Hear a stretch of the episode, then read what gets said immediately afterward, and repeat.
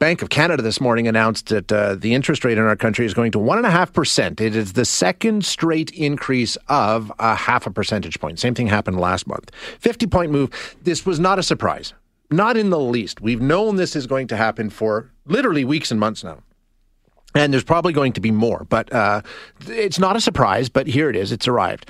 This is, in fact, the third time this year that the central bank has raised interest rates from near zero, which they were at for so very, very long. But why? It's a response to inflation. That's how monetary policy works. So to get some details on how this is meant to work and, you know, what we can expect in the future and what we need to see in order to say, okay, we're getting a handle on things, we're going to chat now with Steve Ambler, who is a professor of economics at the University of Quebec in Montreal and the David Dodge Chair in Monetary Policy at the C.D. Howe Institute. Mr. Ambler, thanks so much for your time. I appreciate you joining us.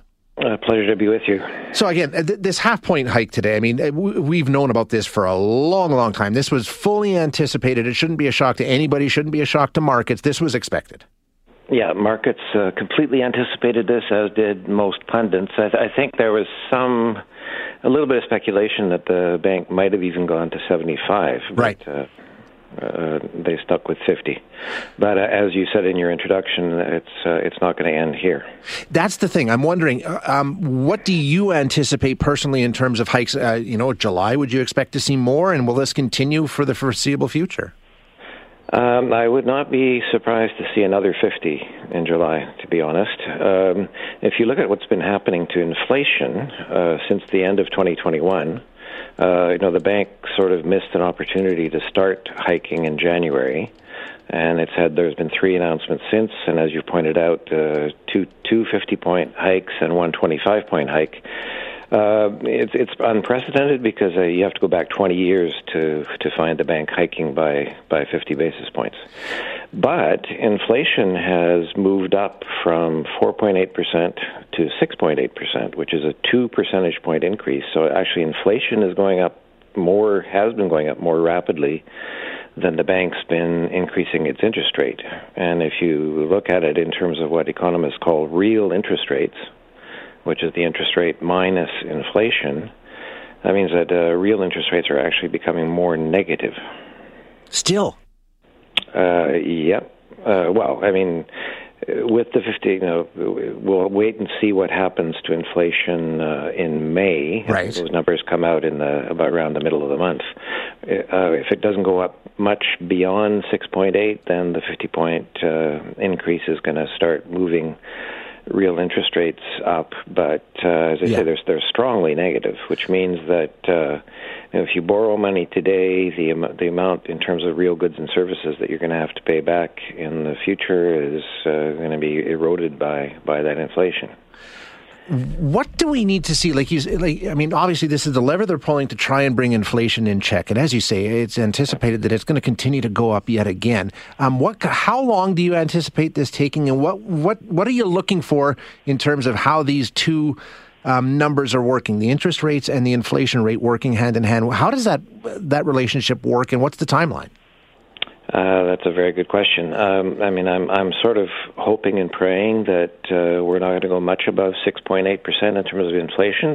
What was interesting in the bank's announcement is that they themselves are saying now that even in the short run, they're expecting inflation to increase a little bit more. Now, the bank has what they call a neutral rate of interest, which is the interest rate that they would expect to be setting if inflation were at 2% and the economy were at full capacity. Now, the bank says we're actually above full capacity right now, and as we have just said, inflation is way above 2%, which is its target. So you would almost expect the bank's interest rate to be at neutral already, and they estimate that to be between 2 and 3. Okay. So, another 50, another 50-point increase in July will get us to the low end of that range. Interesting. Okay.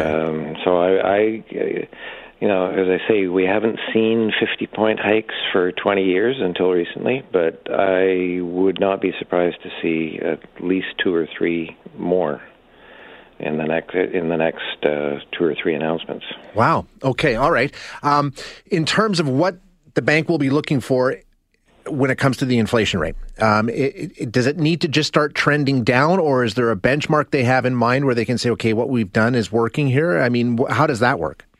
Yeah, I mean, I think if inflation does start trending down, that's going to allow the bank to be cautious before continuing to hike much further. I think housing markets are already cooling to some extent. If you have a mortgage which has a particular overall value in nominal terms, over time, the amount you're going to have to pay back in real terms is going to be going down. But in the short term, a lot of people are being squeezed. If you have a variable rate mortgage, or you're looking at renewing a mortgage in the near future, your monthly payments are going to be going up, and that's going to filter through. I mean, I think most Canadians, I'm optimistic that can afford that, because I think mortgages in Canada are. You have to put down a fairly high percentage down, and if you can't, they have to be insured, and I think households will be able to afford the increases, but they might have to be able to do that. They might have to cut back in other areas, where they can. Right. Obviously, gas is a tough one, and food is another tough one. Yeah, and there's no getting around some of these things, right? Yeah. So, but in areas where spending is more discretionary, you might see some weakness, and that's the kind of thing which the bank is going to need to help get inflation under control. Because if demand is weak in those areas, then prices are going to stop going up quite as quickly. Okay, last one, and I'll let you go. We've talked to some economists over the course of this inflationary period saying the way that this is going to end is with a recession, and that's how it's happened before.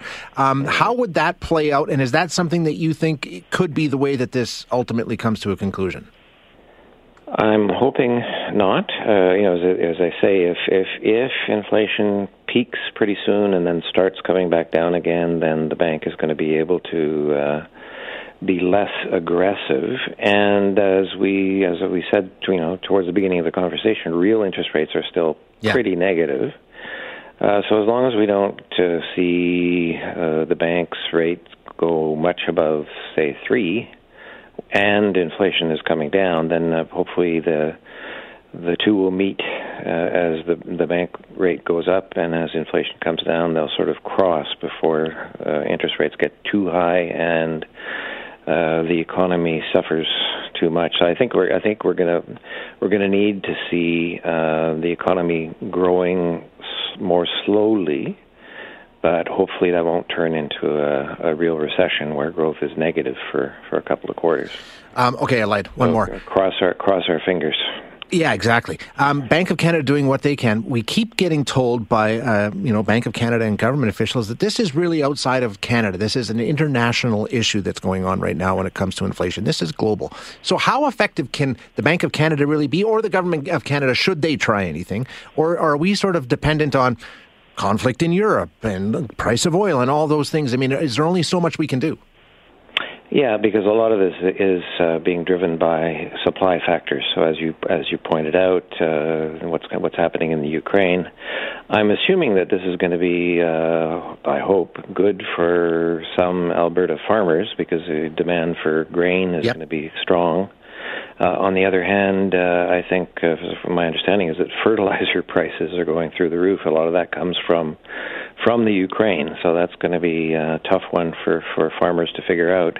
And other things have been beyond the bank's control. I mean, China is still seems to be sticking with its zero COVID policy, and the port of Shanghai, which I think is the busiest port in China, is starting to open up again, but it was shut down for a good couple of months, which means that any kind of either consumer goods or intermediate inputs that we import from China have just been stuck, which does not help things at all. No, exactly, yeah. There's so many friction points and so many pressure points right now.